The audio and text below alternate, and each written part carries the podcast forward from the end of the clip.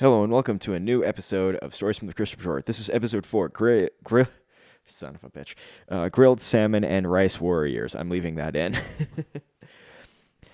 So today, it is April 7th. It is just over a week away from the Alberta provincial election on April 16th. For those of you who don't know, the reason why it sounded like I only said April on the last episode is because I mistakenly said April 14th twice in the editing process, and I decided I'd better just delete the 14th and just say it's happening in April. I didn't want to give false information to anyone who's listening to me going to vote on the wrong day, although please do vote. Let's put it this way. Democracy exists because populations are voting. The only problem is that most democracies exist because a majority of a small section of the population actually votes. So if 60% of the population votes and our first past the post issue, like in Canada, we have first past the post. So basically, whoever gets the most votes out of the entire, out of the entire population wins. The annoying thing about that is, and I want this to be very, very carefully talked about, is it means that with vote splitting and various other means, you have a way of completely, tyranny of the minority happening. It's very possible to happen. Now, it hasn't happened yet in Canada, but it could very well happen. I don't think it's going to happen anytime soon, but again, it could happen eventually. So I was gonna talk about that. Get up on my soapbox and give a little bit of a political speech, and I think I still will. Not political speech, but just give my opinion on what's going on. Mostly because I'm seeing this on my friends and various other people I know on Facebook are giving opinions about the upcoming election, and I understand why people are saying what they're saying. I just feel like a lot of it is, in a way, virtue signaling and justifying to a group of people who maybe you disagree with. You're going way out of your way to say, this is why I'm voting this way, and writing paragraph-long conclusions or pithy, Instagram-like messages with F whoever. And I understand why people do that, because our attention span is very short in a lot of cases, although the people who are writing paragraphs, good on you, but it's mostly justification reasons. I have not decided how I'm going to vote, and I am not endorsing any candidate, so for those listening to this, I'll try to be apolitical. As a libertarian, I really don't have a party in this race, so it sort of comes to the point of, if I decide to vote on the 16th, it goes to what platform I think is closest in economic and in civil goals towards what I personally believe. And it puts it in a hard position because conservatives, like Jason Kenney, he's much more of a culture warrior than I'd like. Not that Rachel Notley isn't a culture warrior and is farther to the left of me. The Alberta Party seems to be the centrist group, but I just, where I hear they want to get government involved, I don't trust them. Alberta separatist movement is just worthless because unless we have Manitoba through to BC, there's no point in separating because we'll just be absorbed into the United States and then we become another province. We become another protectorate until we become a state for them. So it's kind of worthless. Anyway, let's just go through this. So one of my friends, Jeff, one that you haven't met yet, he's I think he's a little bit older than me. I keep up with him on Facebook only. He posted on Friday, if you've been on social media for the last week, you would think that the NDP are socialists seeking to destroy Alberta's economy and that the UCP are racist bigots that will oppress anybody who's not a white male. And then followed up with, go outside, talk to people, and have a good time. Politics aren't the only important thing. Or I'm basically paraphrasing and putting my own words in there. But essentially it was, we need to calm down about this. It's not like electing Jason Kenney from the people who have the LGBT and so on, that he's going to suddenly oppose gay marriage. He's going to suddenly close down clinics, cut you out of stuff. The NDP do grab this history of him doing stuff as a policy advocate in the federal government as well as other places fighting against that. But I think things have changed over time. It's really hard to be a radical right-winger in Canada now. It's not too hard to become a radical left-winger. And when I'm talking about left and right, in Canada, our center is considerably more left than the United States is. Actually, I shouldn't say considerably, a little bit more left. And where our center is not as far left as most of Europe is, although Europe changes and fluctuates, so who knows. Anyway, the thing is that there are fringes of crazies on both the NDP, which does actually have its base in socialism. It's a democratic socialism, but again, socialism comes through democracy as a, peaceful way of eventually getting the goal, but there are no real democratic socialist countries out there. There are countries that have socialistic systems, subsystems of their entire country, but don't actually have full socialistic capabilities in it. As an example, Sweden, Norway, and Finland have various socialistic events, such as Canada has a socialized healthcare system, so did they.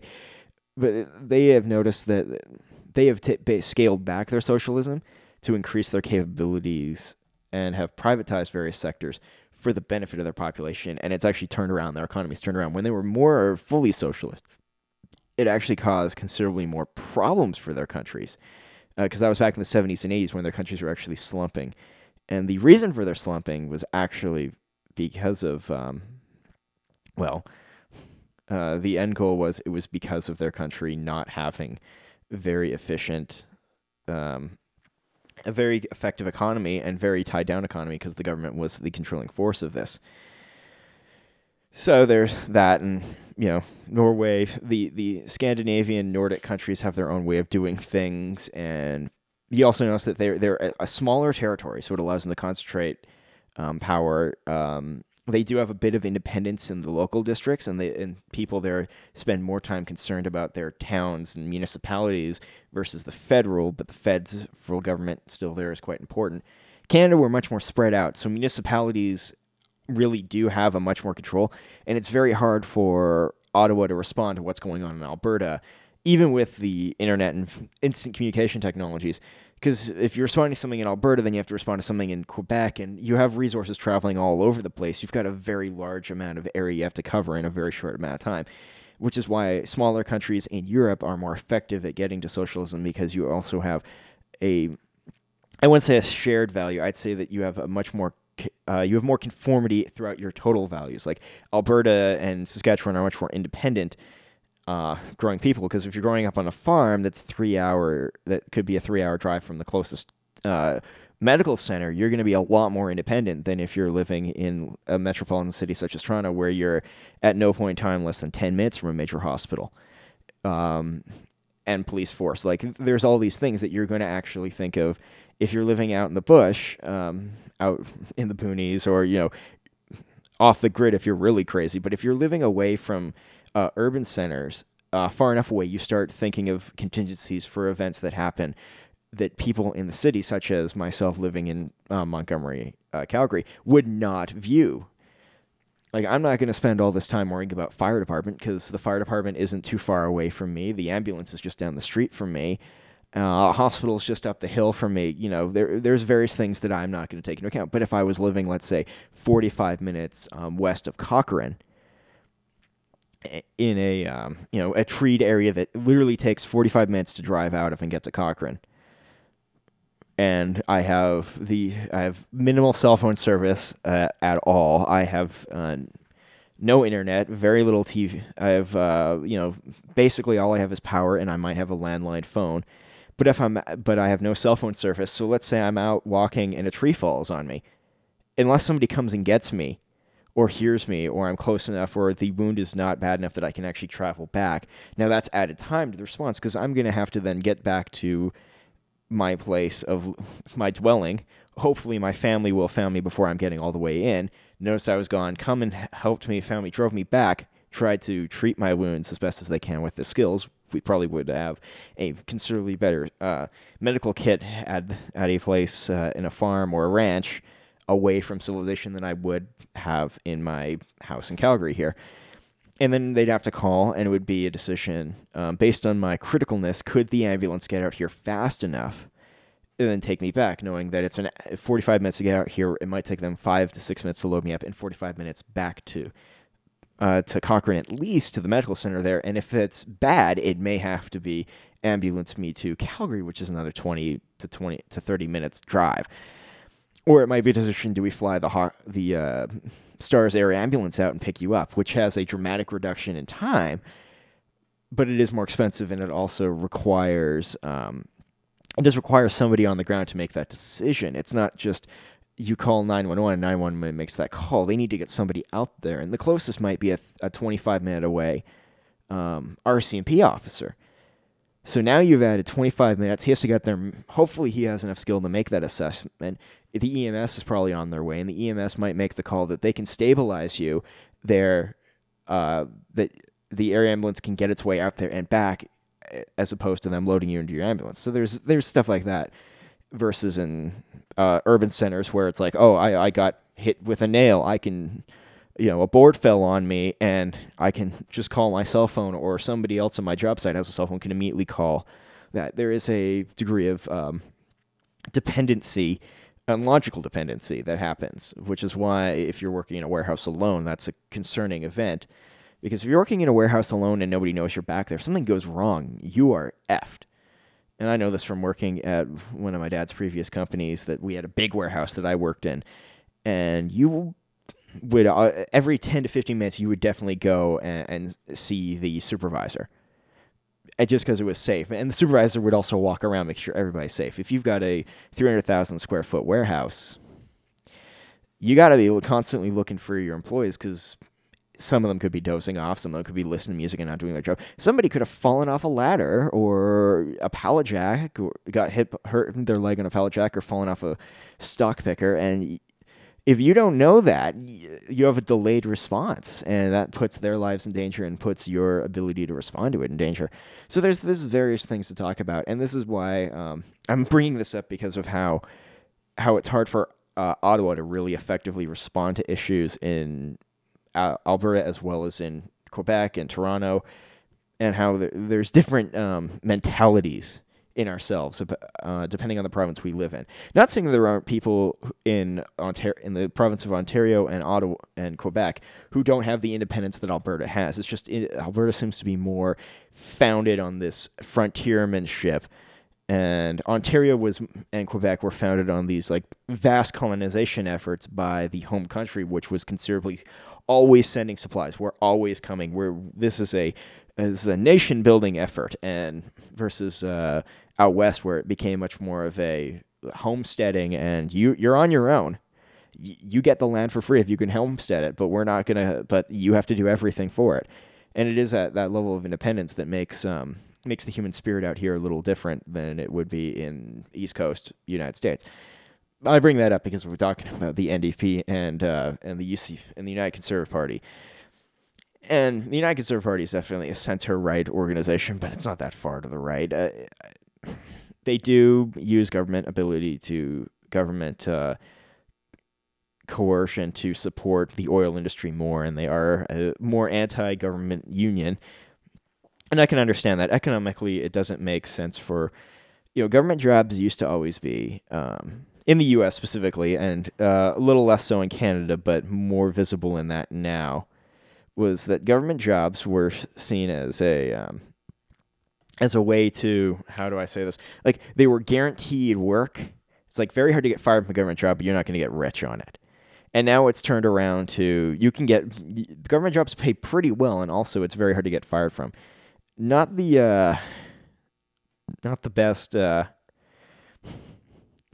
say this, not the best way to fully go and do stuff like...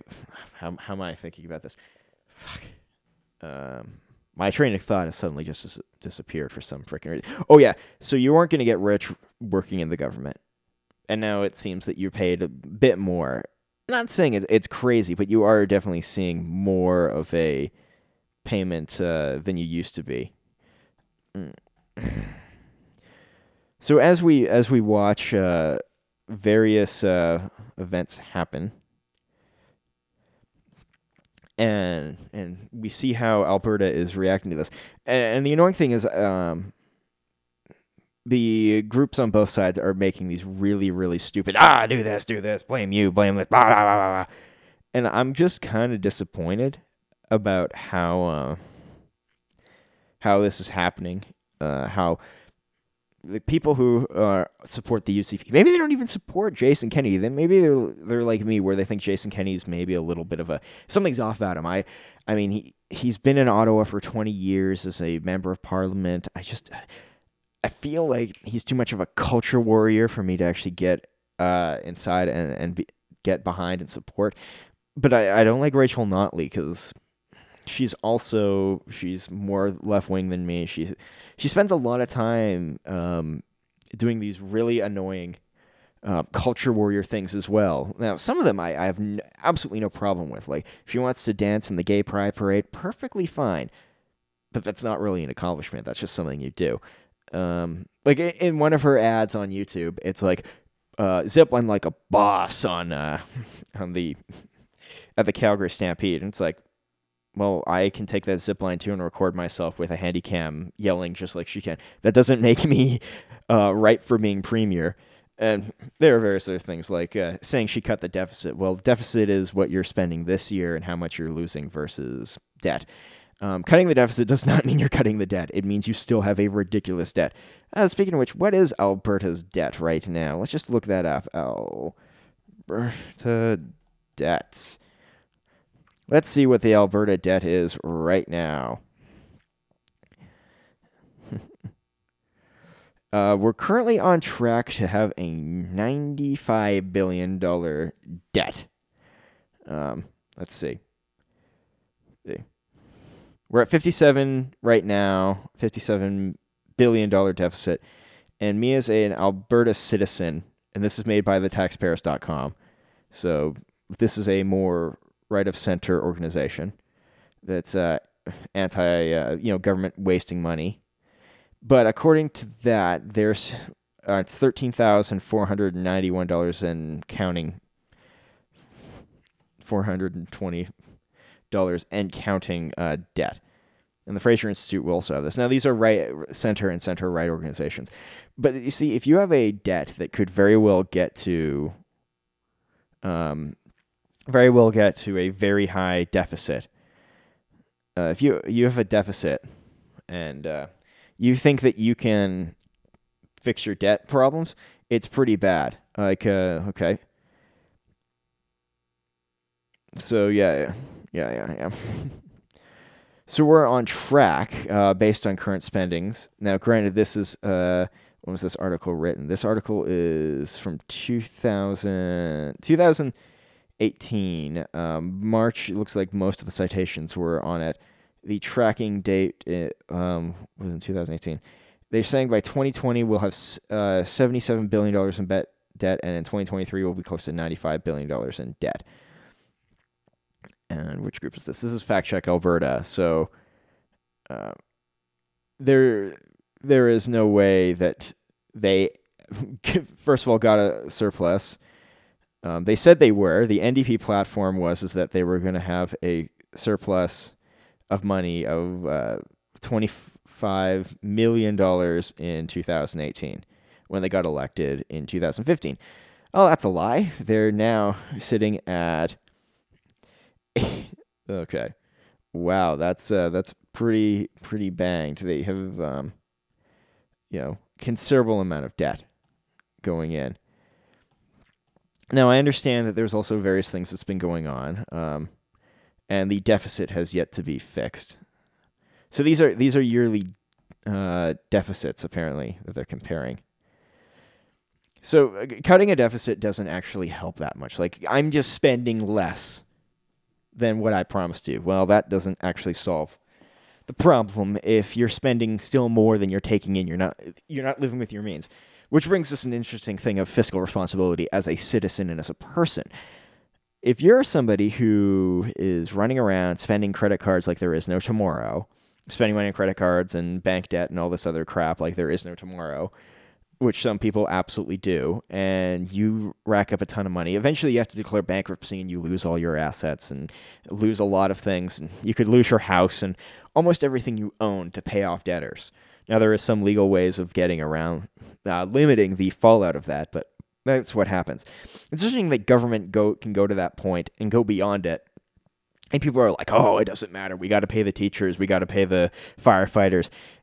And notice that I think that those services can be privatized in a very efficient way, but I'm not against supporting them. Like, I'm not saying firefighters shouldn't be paid. I'm saying firefighters should not be paid over, like, a ton of money by the government for doing their job, or we should find a way to support them in various other ways, or the government shouldn't be blanket backing their pension plan.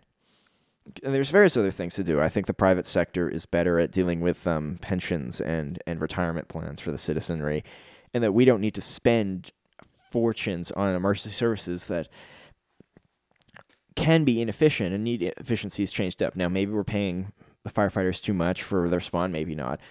That economic call becomes a moral call, because it's like, do I want to pay firefighters who risk their lives? Well, absolutely, they deserve to be compensated.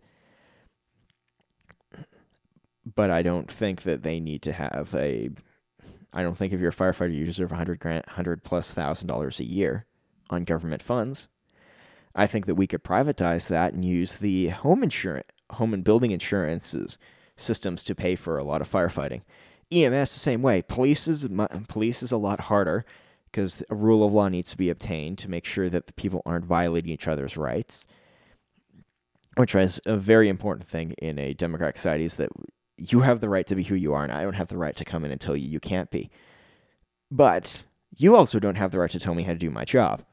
And by that, and this can be seen as a straw man argument, and I'm not making this claim that this is right. But I think this is not morally right, but I think that it should not be illegal.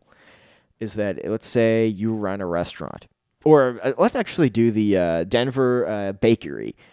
Let's say you're a Christian baker or a Muslim baker or baker for anyone whose religious beliefs that say that it is a man and woman who get married, and it's not a man to man, two men and a girl. Like, you know, it's pretty much like marriage is between one man, one woman. That's all you believe. You can't have two women married. You can't have two men married. Now, you're not going to say, I'm going to fight the federal government in court and say, I absolutely don't think marriage should be recognized that way. What you are going to say is, I don't want, as a bakery, to make cakes for that. And I should have the right to say, no, you absolutely can't. You should be able to say, hey, if a gay couple comes in and is like, listen, I could even sell you a cake. I'm not going to be working on the ceremony for you. I'm sorry. Here's a bake shop down the street that will absolutely do it, and I like it too. But if they come back and say, no, you have to, because it's part of the law, like, I am also a citizen of this country too. When you start compelling speech, which is what the government can use in coercion, and we see this done on the left and on the right. Let's not forget that both sides try to compel speech that support their endeavors. One thing would be conservatives in Alberta would probably like to silence Greenpeace and various environmental groups from having their say. My thing is, if Greenpeace wants to have protests and the Sea Shepherds and various other environmental groups want to have their protests in Calgary and in Edmonton and Alberta in general, I have absolutely no problem with, how do I describe this? I have no problem at all with them doing that peacefully, as soon as they're damaging private or government property. And I really put private first, because private is worse, because now they're targeting an operation, a business, a citizen, and damaging their property. That's where I draw the line on it. It's like, hey, if you're going to go out and march in the streets with placards and... not placards, but, you know, with signs and sandwich boards and banners and stuff like that, and going to protest, all the power to you. As soon as you damage somebody, as soon as you start a fire, break a window, throw a garbage can, intimidate and, you know, threaten people who are doing stuff in, you know, damaging various operations throughout the country, throughout the city that you're in, you definitely have to come to a issue of what the heck is going on here. And you start worrying, hey, is this actually good? If they're damaging property and they're protesting, it's like, well, you should definitely be more environmental about what you're doing, like damaging stuff is not a very good system to go on. Now, I'm saying this as somebody who is opposing this. So let's go back to the main thing about the NDP versus the UCP and how people react, like, and how a Christian, Muslim, or Hindu, or whatever religious institution bakery should be able to say, no, I'm not serving you for that, and you can't compel me to. Now, I don't think that's right. As a business owner, it should be, I'm trying to maximize the amount of people want to buy. Now, but there are cases where, let's say this business is owned by a pastor at a church that does not agree that gay marriage, I'm just using gay as a thing. I think it could definitely go way far one way or the other, but let's say it's a church where the pastor believes that gay marriage is a sin. He's not going to go out and actively condemn people who have gay marriage. He's just saying, I don't want to participate in that. And if they entice him to, then now they're violating his rights of religion. So this is my whole issue where it really comes down upon it is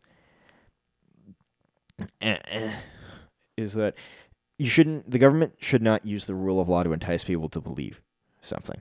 And in fact, it should be very carefully talked about that citizenry that we have, we should have our own beliefs. And ultimately, libertarian is groups don't matter. It's the individual. If you're coercing the individual to conform to a group, you have effectively created a tyranny system that will cause damage to populations and to the people who are around it, because you have put that the individual as less important than the group. And group identity is bad because when people get into groups, they can actually become more violent, more aggressive, and more destructive. If one guy is going to walk down the street with a baseball bat and smash a smash a window, that's terrible. But you can take care of him. He's only one guy. If 1,000 people do it, you've got a problem with law and order at that point, and you have a societal issue that needs to be responded to. So I'm going on this and blah, blah, blah, and this is going a long way and blah, blah, blah, blah, blah. Eventually it gets to, like, the government doesn't mandate rights. The government says, hey, you can't violate somebody else's right to live, exist, do economic things. But they don't also get to tell you what you can't do either. They don't get to say, hey, he did this, I need him to do this for me. He didn't want to do it, and now I'm compelling him to.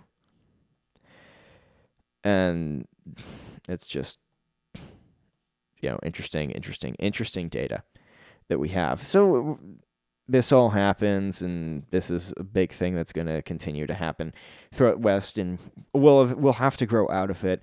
It's the stupid teething of, like, oh, we got to do this. Oh, we got to do this. Oh, we got to do this. It's just like, God, can we just frickin' all get together and not be dicks about it and not be pieces of crap? And I do want to say that there are groups on both sides that have caused this problem, although you notice it more with the LGBT group.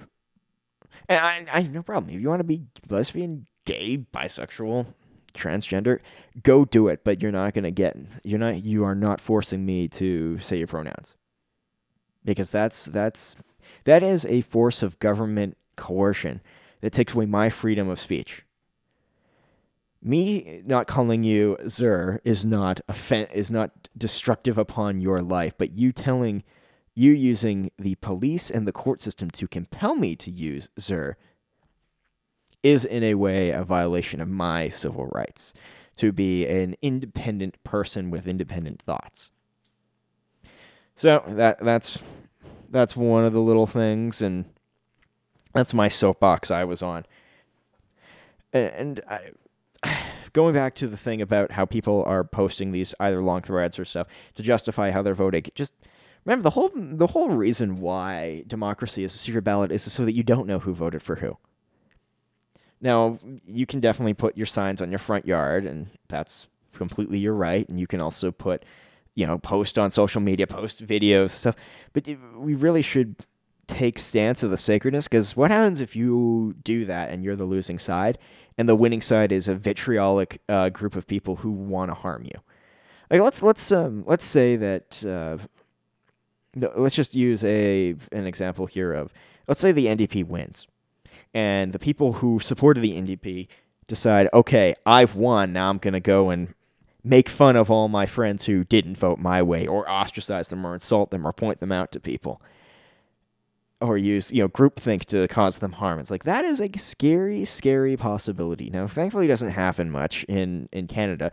You seem to have it more in the United States, but it's also very concentrated where it does happen in the United States. It happens in places like New York, L.A. It's like very few places. You don't see it all around the world. Gosh. Something must be wrong with Amazon Prime, because I've been trying to activate my Twitch Prime account, and half the time I log into Amazon, it says I don't have Amazon Prime, and I know I do because I pay on April 5th. No, I pay on, not April 5th, August 5th. Blah, blah, blah. So it's an annoying thing I've been trying to do.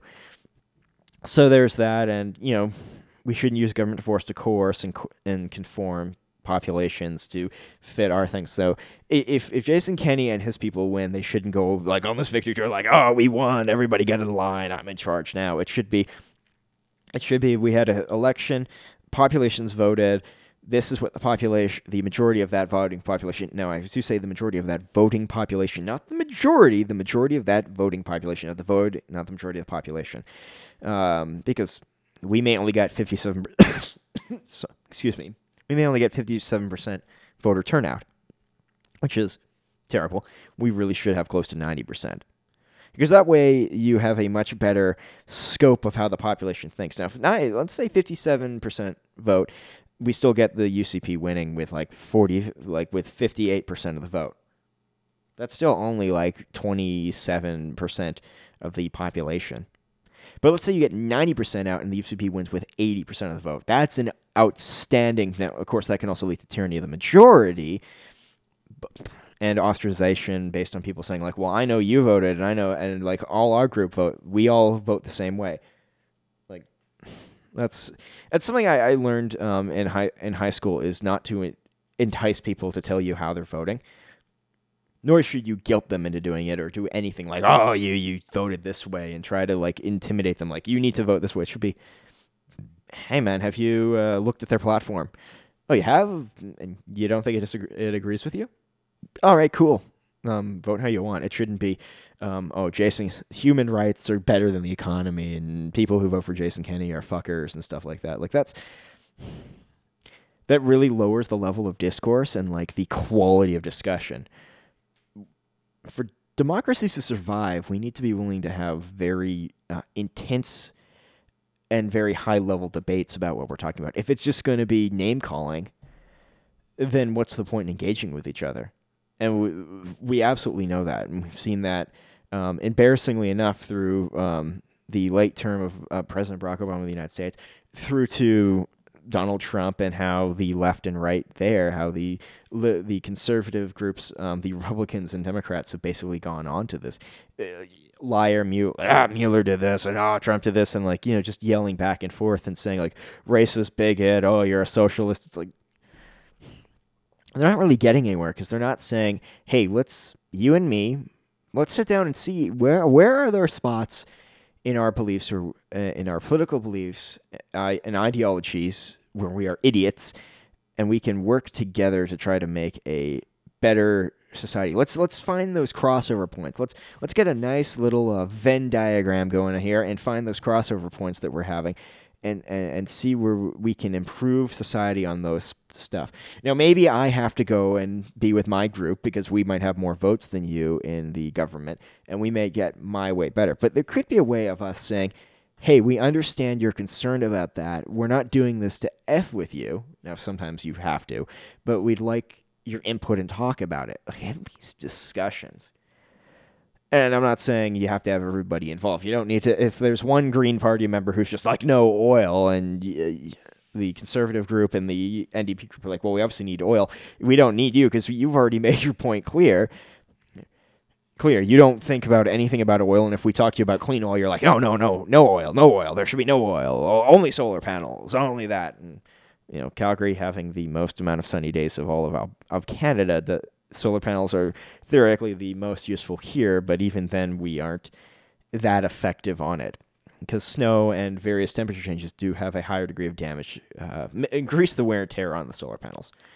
So that's how I'm going to it. You know, I got to get off my soapbox here, but eventually, citizens of Alberta, we shouldn't be fighting in these groups. We need to think of each other as individuals, as individual citizens that we are of this great province, of this great country, of Canada, and we need to work together in some way. We need to, or at least we need to get to the point of understanding that we don't all hold the same value system and same beliefs.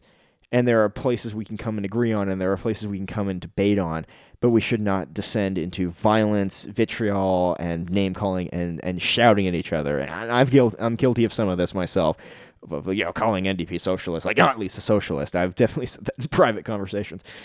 I mean, she doesn't line up with my political standings. Does that make her a bad person? No.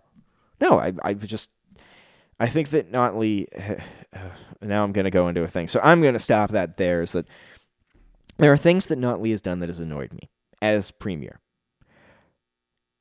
Does that mean that Rachel Notley, the individual, has annoyed me? Probably not.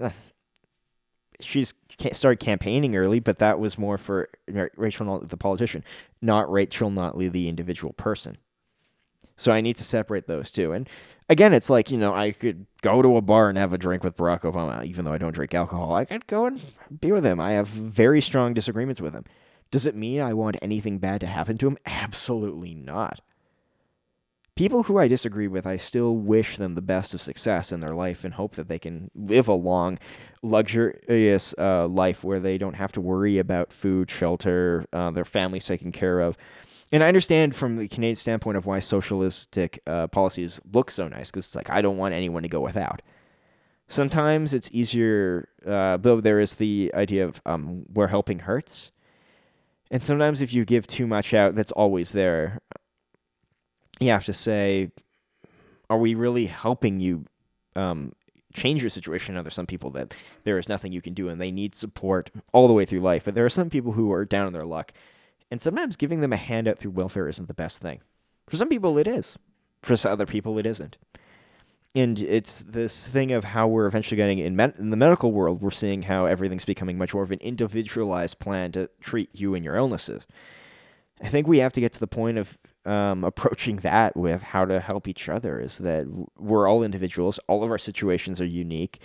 Even if it could be we're living in the same building, working at two different companies that do the exact same job. We're 1 month apart in age only. But our personalities could be completely different. Our mindsets could be completely different. Our plans of life can be completely different, which means that a solution that might work for me and my issues, even if the person next to me was a clone who was 1 month younger than me, if he had a different set of interests instead of like podcasting and playing video games, if his interests were woodworking and building log cabins and stuff like that, he's going to need a different set of help where his issues are going to be. Maybe he's not suffering from depression. Maybe he suffered a workplace injury. Maybe he is. Maybe he just hasn't got the. Maybe he's got eye problems that makes it harder for him to make sure that the tools he's using are effective, and he's making the good cuts in the wood he needs to make. You know, again, we need to look at this world. All the issues of the world need to be addressed closer to individuality than it is. And I'll finish off with, again, like, I don't want any of this I won, you lost bullshit, no matter which side wins this election. Which side comes out ahead? I shouldn't use wins comes out with a larger party.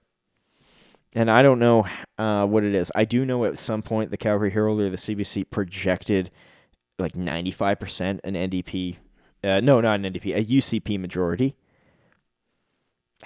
I don't know if they'll hold up or not. I know that economically the UCP is better for the province right now, and I personally don't think that they are going to start dialing back on civil legal rights. I don't think they can, because the federal government largely retains that. The province of Alberta can't tell who can get married and who can't. I think it's just I think the federal human rights charter affects all that.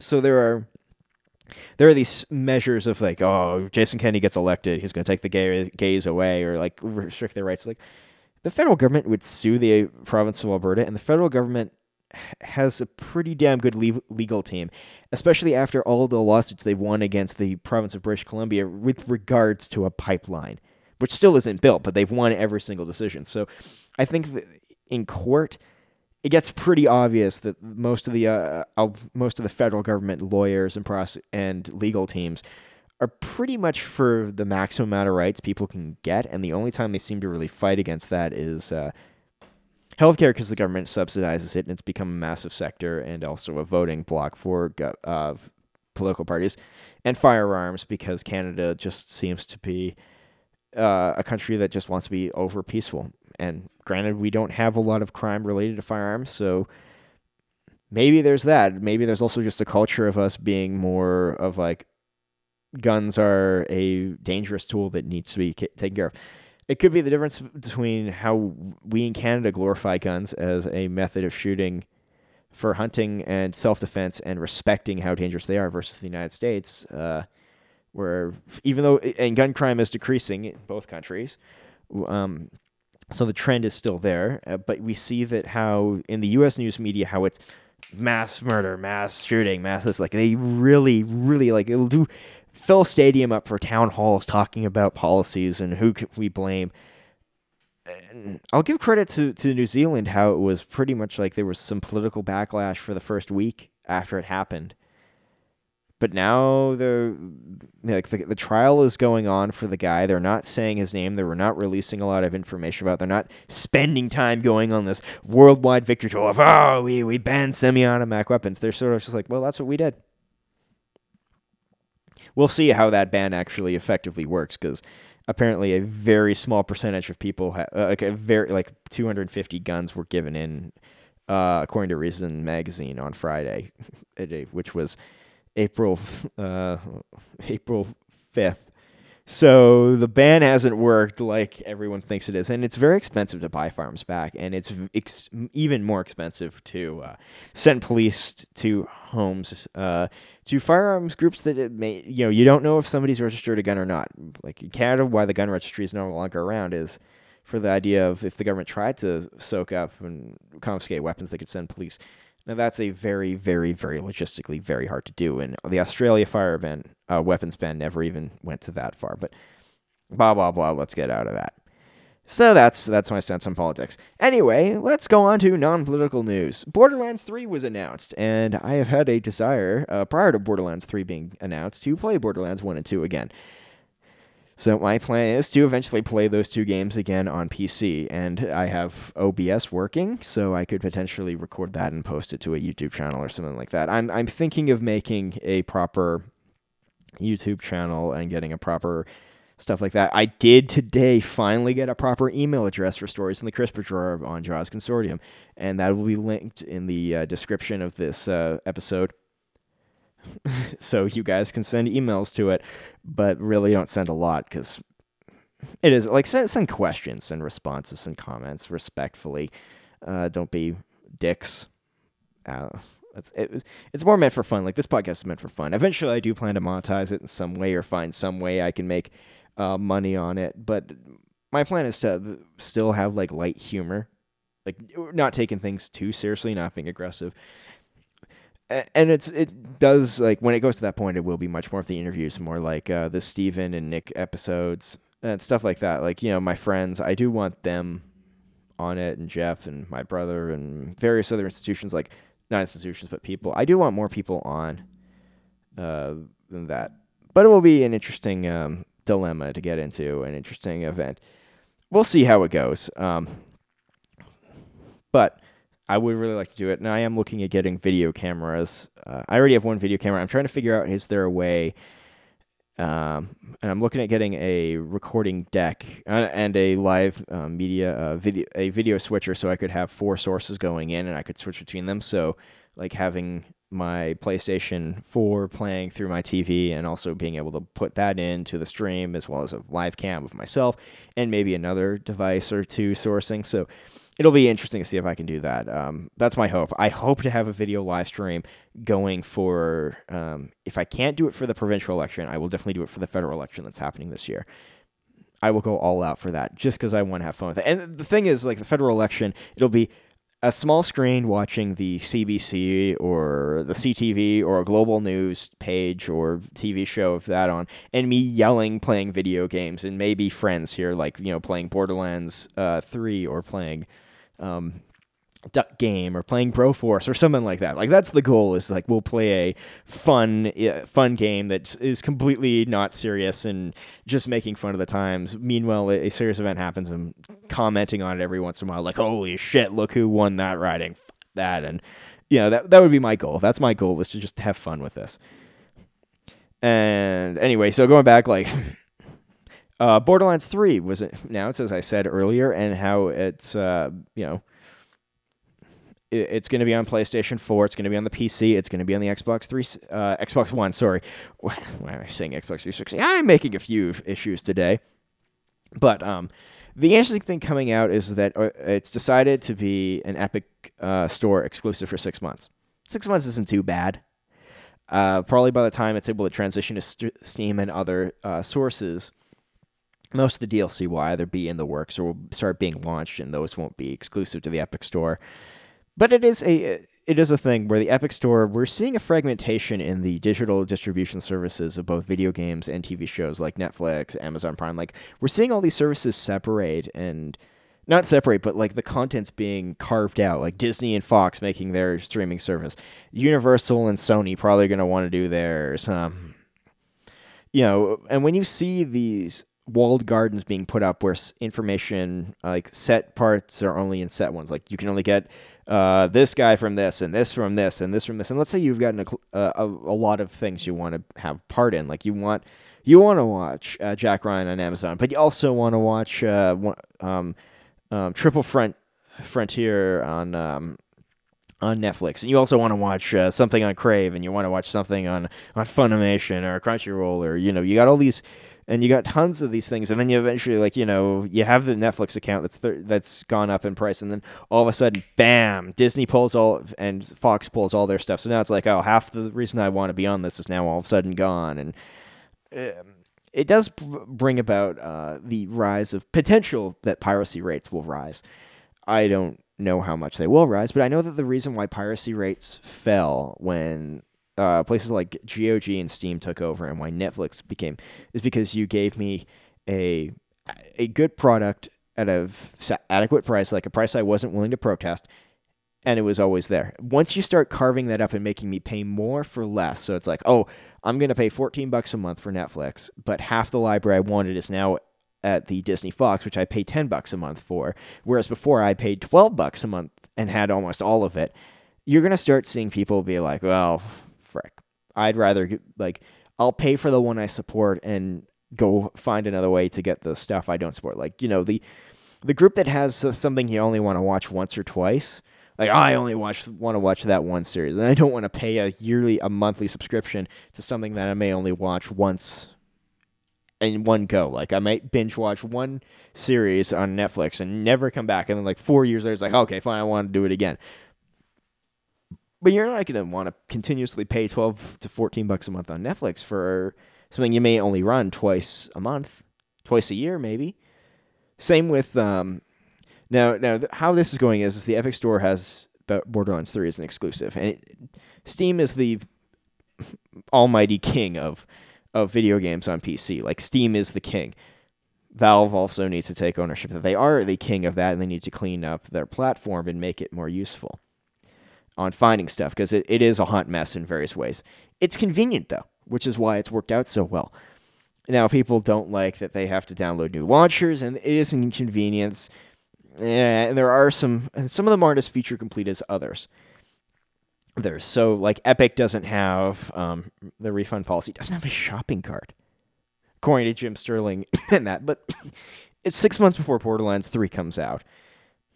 I'm not planning, it's about 5 months now, almost. I'm really not in the mood to download. Like, I'm looking at the Epic Store, and I, you know, their launcher installs Fortnite. Okay, that's annoying, but I don't really have a plan to play Fortnite. Like, that game doesn't entice me, but it's annoying it would install. But I think there's a way around that now, or at least they're accepting that.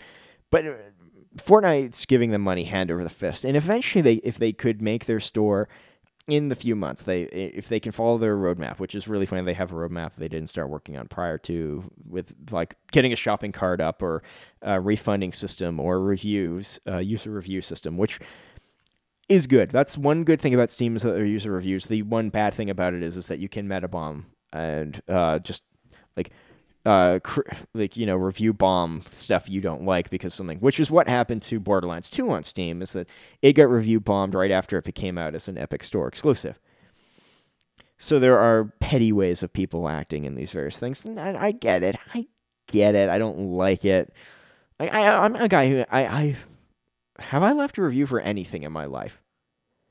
I think the only reviews I've left were at places where it wasn't digital services. I have not reviewed a digital service or an item I've bought from, let's say, Amazon or something like that.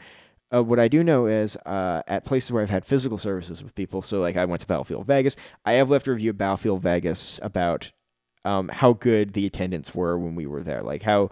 because I thought they definitely deserve the respect, and you know it helps them, and it also promotes the business, which I went and supported, and I had a good time. And I thought, like, well, the range safety officer who was with us was extremely friendly, extremely nice, showed us amazing things. Like, you know, it was effing awesome. Like, that's just really cool to be able to do that. And you know, this guy took us to the safe in the back and showed us a bunch of guns. Like, they don't do that as much anymore because they've been much more busy now that they've increased their store. And most of the times, Dad and I have gone to Vegas. We've been there in conferences. So, you know, luck to be us to actually go there and not be surrounded by tons and tons of people doing the same damn thing and we want to do. And of course, like, people do go places to experience different things. But that's the thing is, like, my only reviews have always been like, hey, did the service that I went there to pay for, do I enjoy it and like it? Like, you know. And I'm just not that kind of guy. I know some people who they want to review everything. It's like, I got to give a 4 out of 5 on this. I got to get a 3 out of 6 on this. Like, 5 out of 10 on this, blah, blah, blah. There are some people who that is really important to. And I get it from, like, if I'm buying a product on Amazon, it is nice to see reviews, but I know reviews can be spoofed too. And Amazon doesn't go out of their way to, like, stop spoofed reviews from taking over. They do a bit, but they don't stop at wholesale. So there's that, and... You know, it's annoying that we're seeing this fragmentation of digital goods through various storefronts in various locations, needing Uplay, needing Origin, needing the Epic Store to play some stuff, needing Steam, GOG, Activision will probably launch theirs. Bethesda tried to do theirs. It's like, you know, do we need 50 different launchers to play video games? Well, it looks like we might. I do think that eventually there will be a form of not exclusivity of the titles, but maybe what they might do is they might make benefits on platforms. But again, I hope that they don't do like how Steam with the Halo Wars Definitive Edition on Steam can't cross-play with the ones who were bought on the Windows Store. Like, that's disappointing to me. So that's where I'm coming at it from. I understand. Why some companies are doing, like Epic is, they really do want a storefront that's worth bringing people in, and by paying and having, buying these timed exclusivities and giving the publishers and the developers more of the cut, it is enticing. So from a business perspective, it's not that bad. It really depends on, do I sell in the Epic Store and and pay them only 12% royalties for 100,000 gamers, or do I put it on Steam where I pay 30%? But I have 40 million people buying. It becomes a math game, but eventually, if you're like Borderlands 3 and Take-Two Interactive, which it turns out it's going to be, is that Take-Two or 2K? I forget. I think it's 2K. It's Take-Two. Whoever the publisher is for Gearbox, it looks like it's a time exclusive, 6 months. 6 months isn't too bad. It's a little annoying, but it's not too bad. I mean, it could be worse. It could be like how Destiny was on the Xbox One and PlayStation, or how PUBG was on one way before the other. It's like, oh, that's savage. Oh, that's not nice. And we are under the cross-play is going to become a bigger thing going forward, because we're basically buying microcomputers to play video games on our consoles. It's what they have always been, but now they're even closer to it than ever. They're using USB-based peripheral systems with Bluetooth. connected controllers. They are computers just with fancy shells and firmware that make sure they only run what they want, what the program is. So let's finish up that. That's that story done. And I finally updated my beast, my behemoth of a gaming rig to Windows 10.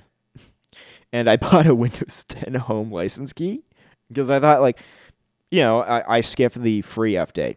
Turns out that I had gotten in the free update before I stopped it from installing Windows 10. I got a Windows 10 Pro key with that. Now, I'm going to keep my key for Windows Home Pro, Windows 10 Home, because, you know, once if something happens, I need to rebuild that computer, or I'm going to be building a new PC this year anyway. So now I've got a license key already ready to go, and I can download the media creation tool very quickly and run with that. So, you know, that's cool. Yeah, it's $200, but I'm not going to like fly off the handle. Gotta refund this, because it might be beneficial for me to keep it, considering I am going to build my own PC soon, and I might build another one. Who knows? And yeah, as I said, I will be making an episode on the 16th for sure about the election. I'm considering doing a YouTube. Considering doing. Getting my brother's webcam and running it off of my PC downstairs, yelling at the TV, where it would just be the webcam would just be me, or like, you know, getting Elgato's HDMI to video camera, their USB 3 to HDMI 100 and so it's like $120 dongle. Potentially getting that to live stream myself from my PC, bringing it downstairs and seeing if that works. Using OBS, I'm investigating that. My plan is that to have a fully functional system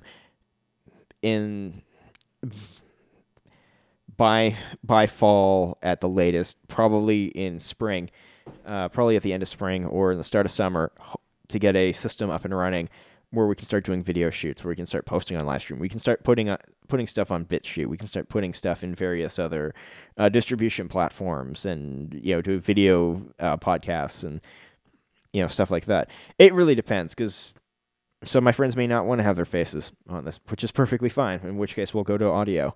Some people would be perfectly fine doing stuff. It really depends on the talk. Like, maybe we'll be doing absolutely nothing but playing video games, in which case nobody really cares what each other looks like.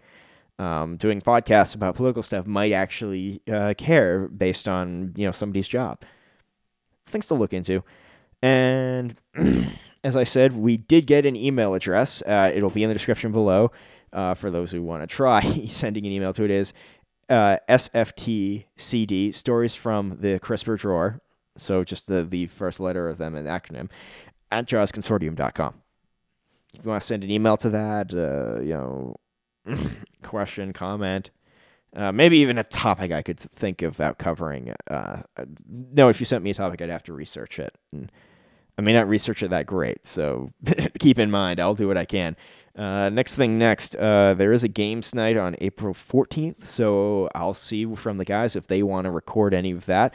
I'm also playing around with let me just look it up. It's a free video editing software. I think it's called OneShot. I just want to make sure about that. Oh, no, it's OpenShot Video Editor. So I decided to download that, and I've been playing around with it. It's free. It's an open source. And I think the thing is we're noticing that I get why people are buying Adobe. I get why people are buying Final Cut Pro. I get all those systems because they do come with a lot of elements that are pre-added in, that are pre-built, that are very high grade. But if you're a guy but the problem is those are locked down. And you have to pay for add-ons. And for somebody like me who, I'm not a big production hub yet. I could learn how to do it. It would have to be a hobby over my two jobs plus this, plus playing games. It would be a lot of work. It would be cool to learn a lot of that stuff. But I think the benefit is from open sources that I can choose where I'm going to put my energy on this on. And open source also gives me the thing of I can search for people who are doing stuff. I can pay for somebody to build me a custom designed system or a plugin for my stuff if I feel like I need it. So, you know, I'm just plugging that because I've only been playing around with it for about 2 days, and it's interesting. There's some quirks on it in it, but the guy who's doing it definitely has the heart into it. And you know, if you're video editors, try it out and maybe throw them a few bucks to help them do it. I'm going to sign up to support him on Patreon in some way, shape, or form very quickly. As with the libertarian memes and forgotten weapons and in range and all that other stuff. And it's been fun, busy, but fun. And hopefully I get 4 episodes out this month, and I keep doing 3 or 4 episodes a month after that. I've said that 3 times. This is the 4th episode, and I've not done that. This is the 4th episode for the 4th month, and this is the 4th month of the year. So things have been really, really slow, and that's mostly my fault, but also my business, other stuff going on, you know, working 2 jobs. I had a hard time connecting with people. And I'm not really pushing this in my friends, like, oh, come and be a guest on it. But hopefully I change that in the future. I got a few people I would love to have on. And I got some gear I got to buy now. And this is really a hobby that's just like, can I do it? And I think it's been doing pretty well. One of my friends is starting to listen to it. So when he gets to hear, hey, shout out to you, man. Shout out to you, Brett. Anyway, that's about it. This episode was Grilled Salmon and Rice Warriors, recorded on April 7th, 2019. Thank you for listening, and tune in next time when we decide to go, hopefully on April 14th, but maybe on April 16th. We'll see who wins the provincial election, and we will definitely cover the federal election once we know when that is. Anyway, also, I may as well plug this in my website, jawsconsortium.com. I'm going to contact my friend who helped build that, and I'm going to see if, he wants to come on this podcast. I know he's perfectly willing to, because he's been on older ones that I used to do a few times, but also just to get some advice from him about various other things. Anyway, have yourself a good day, good week, good month. If you're not in Alberta, not in Canada, well, you know, keep having fun too, and, you know, all the best. And thank you for listening. It's a humbling experience if people listen to this. And when I see my numbers, it's kind of like, wow, people do listen to this besides from me. So yeah, that's about it. You know, let's hope that going forward we don't become a us versus them society. Just throwing that in as a little political thing at the end. Bye.